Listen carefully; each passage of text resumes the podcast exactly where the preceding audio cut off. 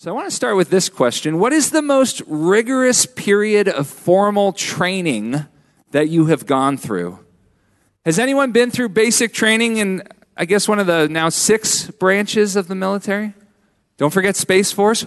Hoorah, or whatever they say in Space Force. I don't know yet. Has anyone been through a medical residency or some other kind of intense regimen of professional development? After my first year as a campus missionary with InterVarsity, uh, Brianna and I were shipped off for the summer to Madison, Wisconsin for what was called New Staff Orientation. And it was a crash course not just in college ministry or campus evangelism, but especially in what we called partnership development. IVCF, InterVarsity Christian Fellowship, was equipping us theologically, emotionally, and practically for what it would be like to fundraise our salary and ministry expenses every year for the next five years while also doing full time, demanding ministry work. It was our season of preparation. And Jesus, too, as we come to the beginning of his story, we're only two weeks into our journey through the Gospel of Luke. Jesus, too, was sent into a preparatory season of formal training and testing before embarking on his public career. Yet Jesus' boot camp, it didn't take place on the tree-lined campus of the University of Wisconsin-Madison on the beautiful shores of Lake Mendota, I think is that one. His took place in the unforgiving wastelands of the ancient Near East. Luke writes in Luke chapter 4, and Jesus, full of the Holy Spirit, returned from the Jordan River and was led by the Spirit into the wilderness for 40 days, being tempted by the devil. The wilderness, it's probably not what actually comes to mind for you. Luke's not talking about some idyllic natural retreat, some hidden valley of unspoiled beauty that you kind of splash all over Instagram after you finish backpacking. He's talking about sun scorched desert, a landscape described in Deuteronomy as great and terrifying, a land of thirsty ground and flinty rock filled with fiery serpents and scorpions. It is a terrain that was inhospitable to life. It was an uninhabited and hellish place. It was a place that was regarded as the haunt of evil.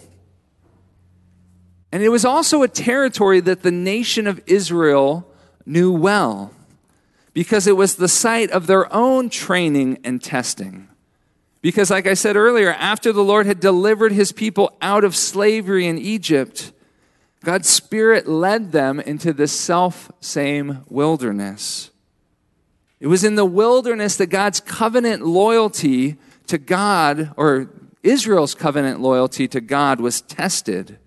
We read this in Deuteronomy. Remember the whole way that the Lord your God led you these 40 years in the wilderness that he might humble you, testing you to know what was in your heart, whether you would keep his commandments or not.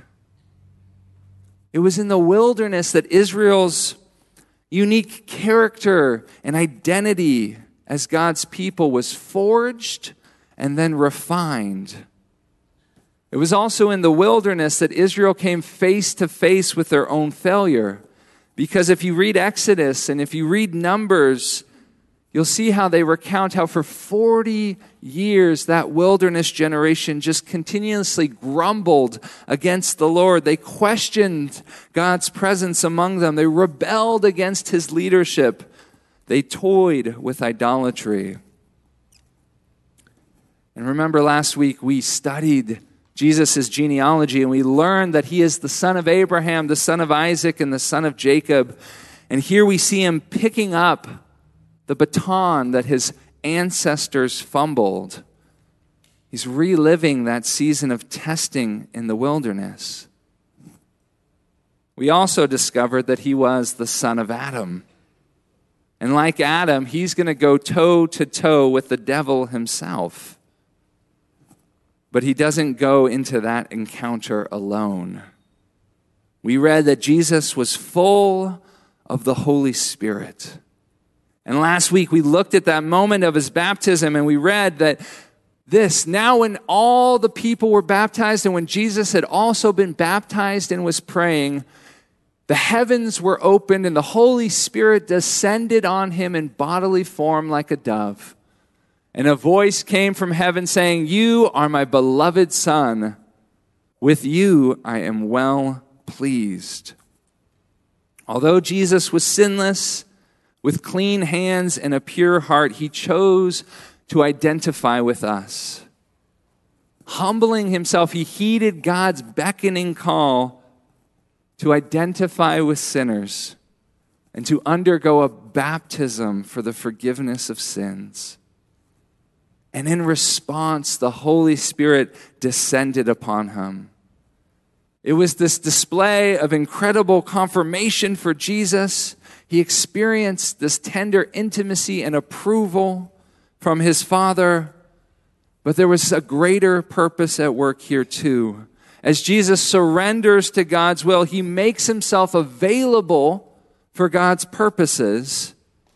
And what the Spirit does is he descends and now he starts directing his actions and he directs him into the wilderness because the Spirit's going to empower him for the tasks, the assignments that God has appointed for him. And the very first thing on the agenda, the very first assignment is to go into the crucible of the wilderness where he is harassed and needled and tempted by the devil. And this is what we read. And Jesus, full of the Holy Spirit, returned from the Jordan, and he was led by the Spirit into the wilderness for 40 days, being tempted by the devil. And he ate nothing during, those days. And when they were ended, he was hungry. And the devil said to him, If you are the Son of God, command this stone to become bread. And Jesus answered him, It is written, Man shall not live by bread alone. I know a little secret. Most people won't remember a single thing they hear in a sermon. That's not to say that the experience isn't meaningful or strengthening, but it's true. What I have to say here this morning in a few hours will leave your brain. In a few days, even the basic outline of the message will feel hazy. And in about a month, you may forget that we even journeyed together through this particular text. And I'm not offended. I know the spirit is willing, but the gray matter is weak. What I find more surprising are the few sermons that I remember with absolute and utter clarity. You see, in the early 90s, I had a chance to hear the Reverend E.V. Hill, a black Baptist pastor from Watts in Los Angeles, preach a message called How to Make the Enemy Run. And it was on this very scene in the gospel. And he, he told those of us listening that he wanted us to know what to say when the devil talked with us, which was very disconcerting for me as a young child. He said, Too many of us were getting ourselves into trouble because we were listening to the devil. And he said, You can tell when you're listening to the devil because the devil always says things that are contrary to God's Word. Now, we may need to pause and I may need to explain what Luke means when he says the devil, because this is the first experience, this is the devil's first appearance in the Gospel of Luke, but not his first appearance in the Bible.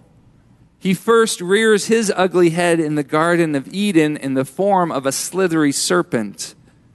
And the Greek word here, devil, is diabolos. It's where we get diabolical. It means slanderer. Devil means slanderer because that's what he does. He slanders God and he slanders God's people. Scripture calls him the accuser and the father of lies. The devil is an adversary. He is a spiritual being who opposes divine interests and puts the faithful to the test. He's always seeking to disrupt our relationship with God. His will is bent always towards evil and destruction, towards the vandalism of God's work and His world. He looks to provoke the worst in us, to get us to say, My will, not yours, be done. To get us caught up in his own error and condemnation. But the devil is more than a deceitful tongue. He's more than a vandal. He's a usurper. He seeks to take what is rightfully God's, those who are rightfully God's, and poison them to his own ends. And E.V. Hill, when I was a young boy, he warned us that the devil knows what to say and when to say it. And you notice that this confrontation comes when Jesus is dehydrated, when he's scorched, when he's ravenously hungry. He's also alone. He's isolated from any community of support. He's also coming down from that confident high of God's audible voice speaking over him at his baptism. And it's in this moment that the slanderer says, If you are the Son of God, command this stone to become bread. And even now, I can hear Hill's voice ringing in my ear. He had said, If the devil can put an if in the mind of Jesus, imagine what he can do to your mind. So, for our purposes today, I want us to look first at the devil's tactics, and then let's examine Jesus' response. So, to this end, we're going to read the rest of our chapter. Verse 5. And the devil took him up and showed him all the kingdoms of the world in a moment of time. It's kind of flashing, it's very cinematic. And said to him, To you I will give all this authority and their glory, for it has been delivered to me, and I give it to whom I will. If you will then worship me, it will all be yours. That worship is not a continuous action in the Greek, it is a one time thing. And Jesus answered him, It is written, You shall worship the Lord your God, and him only shall you serve. And he, the devil, took him to Jerusalem and set him on the pinnacle of the temple, the highest point of the colonnade, and said to him, If you are the Son of God, throw yourself down from here, for it is written, He will command His angels concerning you to guard you, and on their hands they will bear you up, lest you strike your foot against a stone. And Jesus answered him, It is said, You shall not put the Lord your God to the test. And when the devil had ended every temptation, he departed from him until an opportune time. When I first read through this passage, it, it looks as if the devil is trash talking Jesus. Prove yourself. If you're really who you say you are, show us your power. But the more I reflect on it, I discover that the slanderer is doing something far more insidious. The devil is implying what being the beloved Son of God ought to entail and what it ought not entail. And he's calling into question not just Jesus' identity, but God's character as well God's goodness, God's power, God's care. So I kind of want us to go temptation by temptation and look at this. If you're the Son of God, command these stones to become bread. What does the devil assume here? Jesus hasn't eaten anything for 40 days, which is something I've never done. You can tell. And the devil rolls up and says, Wait, I thought you were the beloved Son, the one with whom he was well pleased. And he says something similar to us. I thought you were a child of the king. What are you out here starving for? What purpose does this serve? How is this? Is this how God shows his heart to you? By putting no food on your plate? I thought you and the big guy were like this. What has it benefited you? And then Satan, he kind of leans in and he makes his pitch. He says, You're, you're not getting it, Jesus. You're not understanding what it means to be in your position. God's favored you. He's put the resources of the universe at your disposal. He's given you the means to feed your hunger. Do so. He says, A beloved son should get his bread. And don't forget, God helps those who help themselves. See that your desires are met, your every bodily need satisfied. It's only natural. It's only what a son deserves. Why are you here in the middle of nowhere like a schmo with nothing to fill your belly? You call that being the cherished child of the king? Why was Jesus hungry anyway? There's a lot of reason people fast. It's sometimes because we need to lose a little weight. It's often more spiritual than that. It's to humble ourselves, to, to push away distractions, to open ourselves up to receive from the Lord, to make a conscious statement that I'm choosing to find nourishment not in these lesser things, but in something greater. And Jesus doesn't actually give us the reason behind his fasting, but we do know more than anything that the Spirit has led him into this season. The Spirit has brought him to this place for his own purposes. And he had no food because God, for his own reasons, had appointed no food for him. Jesus had surrendered to God's will, and apparently, this is exactly where God intends for Jesus to be. It is in this setting that God will be glorified. And notice what Jesus' response is. He brings to mind Deuteronomy 8 3. He remembers that when the Israelites found themselves hungry in the wilderness, this was the lesson. And he humbled you and he let you hunger, and he fed you with manna that which you did not know, nor did your fathers know, that he might make known to you that man does not live by bread alone, but man lives by every word that comes from the mouth of the Lord. Satan says a son ought to see their every bodily need and desire satisfied. Jesus says a true son clings to the will of God as his source of unquenchable life. So the devil tries a different tactic. Temptation number two is all authority, power, and glory can be yours right now. I can give you everything at a much lower cost.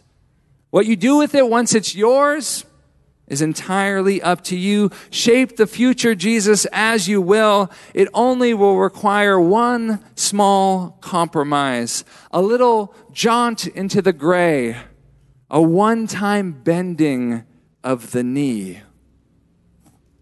You see, the devil had found Jesus' hunger inexplicable. He's even more astounded by his anonymity.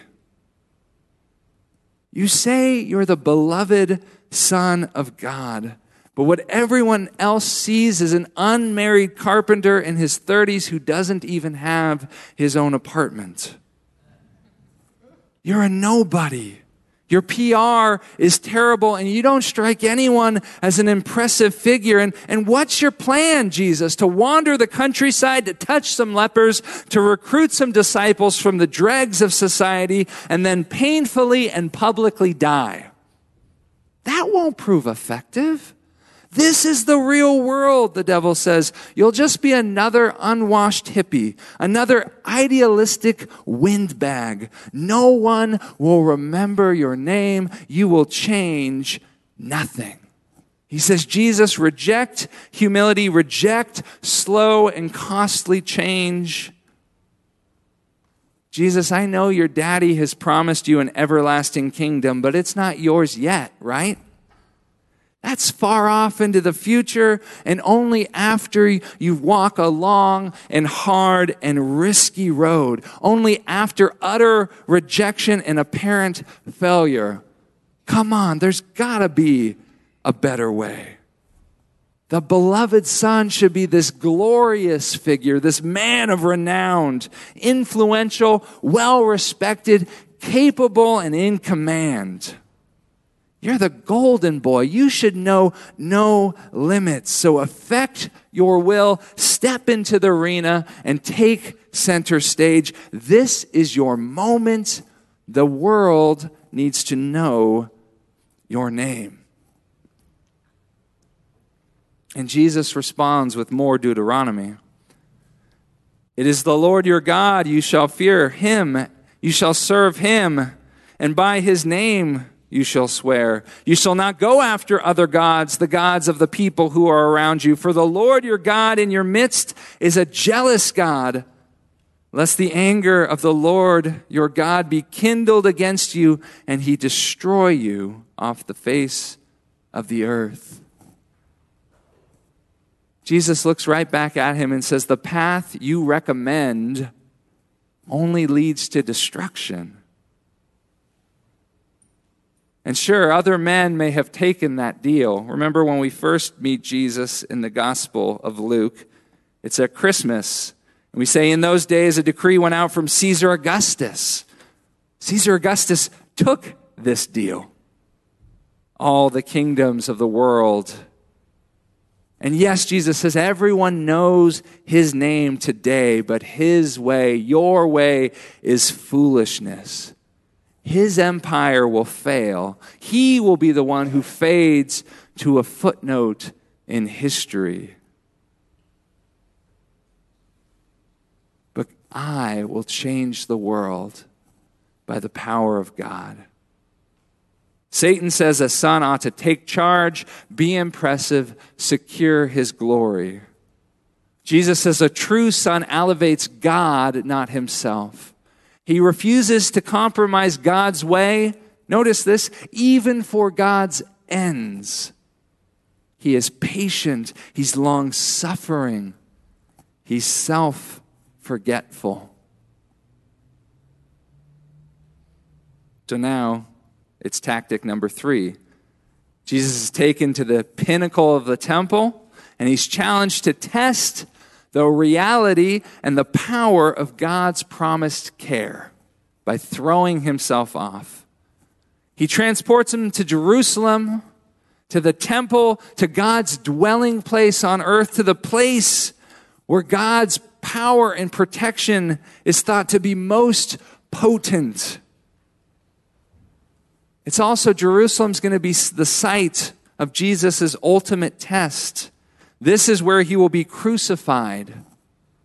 And the devil is trying to provoke a crisis of trust. Jesus, buddy, you're putting all of your eggs in this basket. You're planning to go all in, no turning back, and you might do everything right. Are you certain he'll come through for you? The data ain't really on your side at the moment, Jesus, because you're sunburnt, you're hungry, you're alone.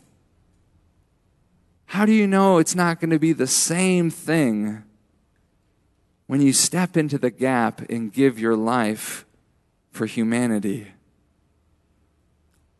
And then, in what feels like blasphemy, Satan starts quoting scripture at Jesus He says, two can play the it is written game. Psalm 91 says God's beloved son won't even stub his toe without the angels rushing in to protect him. He says, Your father seems a little sketchy on his follow through. Why don't you allow him to prove himself to you? It'll just be a simple test. There's no one here to watch. This won't be an attention grabbing spectacle. It'll just be a private moment between you and your so called father. Trust but verify Jesus because seeing is believing. And if it's good, if it works, you're good to go. If you're not confident that He'll come through for you in the clutch, if this little leap of faith feels foolhardy, maybe consider again my methods, Jesus, the devil says. My methods are tried and true. The devil is twisting Scripture. God in Psalm 91 promises to protect his servants through whatever befalls them. It doesn't give us an excuse to demand that God rescue us in the method and the timing of our choosing. It's not an excuse to put God to the test. Satan says that a son receives conclusive proof that his personal safety is secure. Jesus says a true son doesn't test God, he trusts him.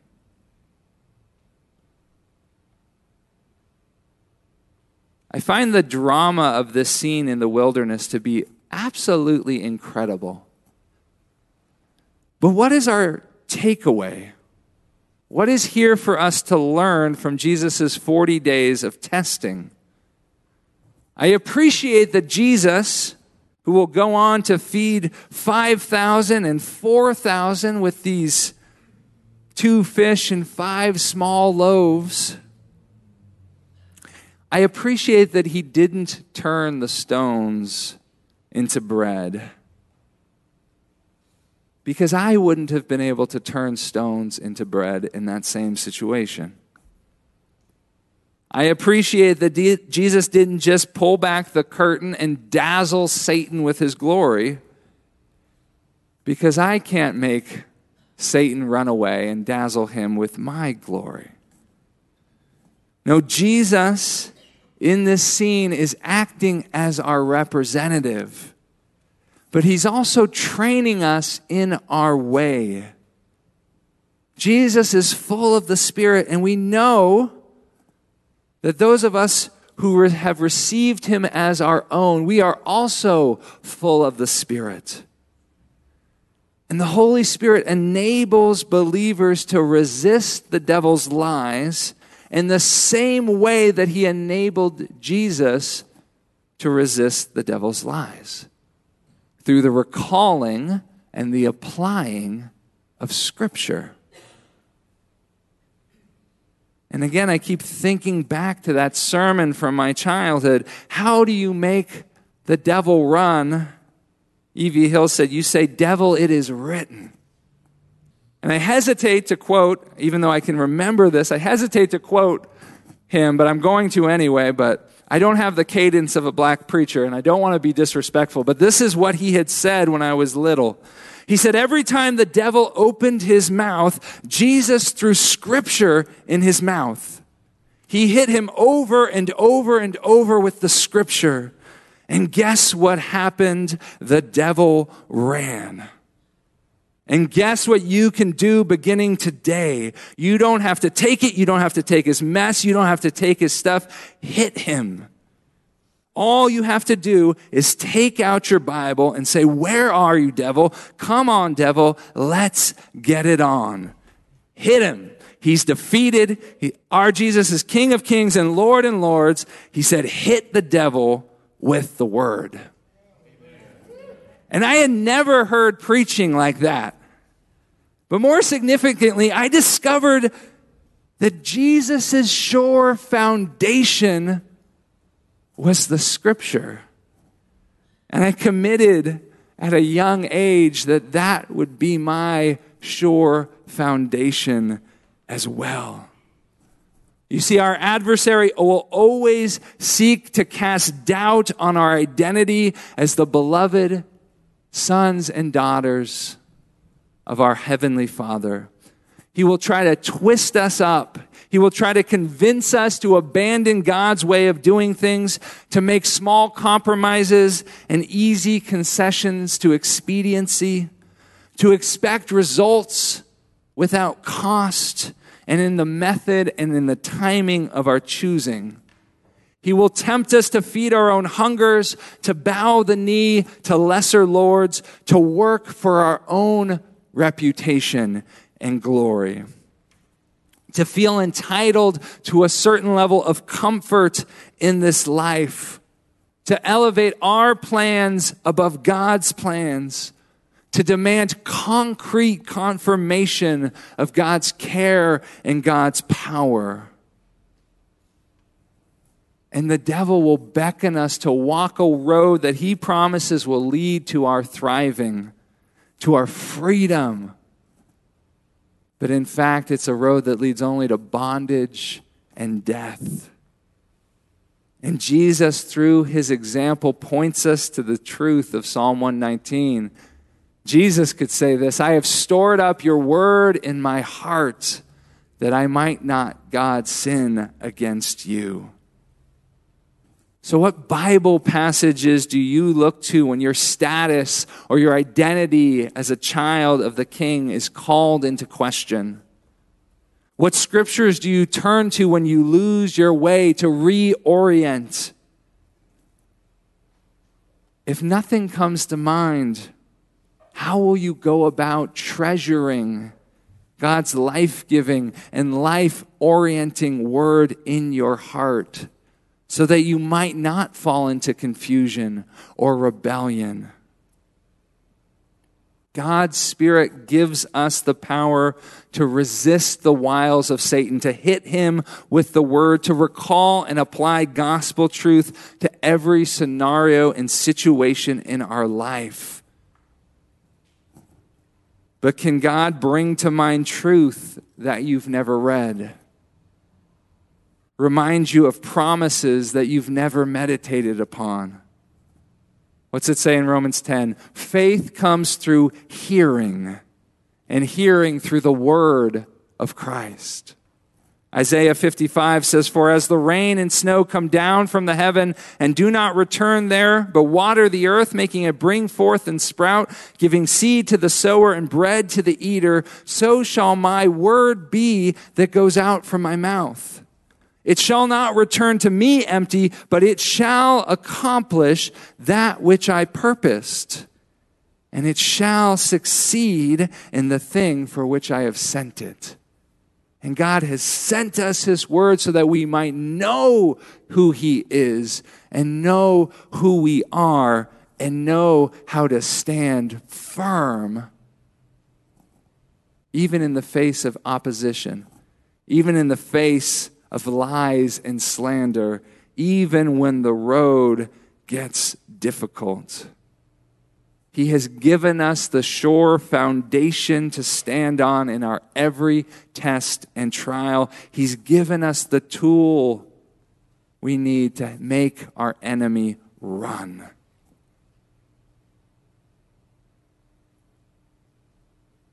And it's right here.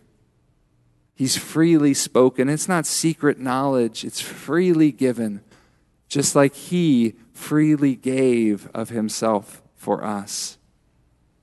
If you don't have a Bible, we got free Bibles in the back. We got two different translations. One's easier to understand, the NLT.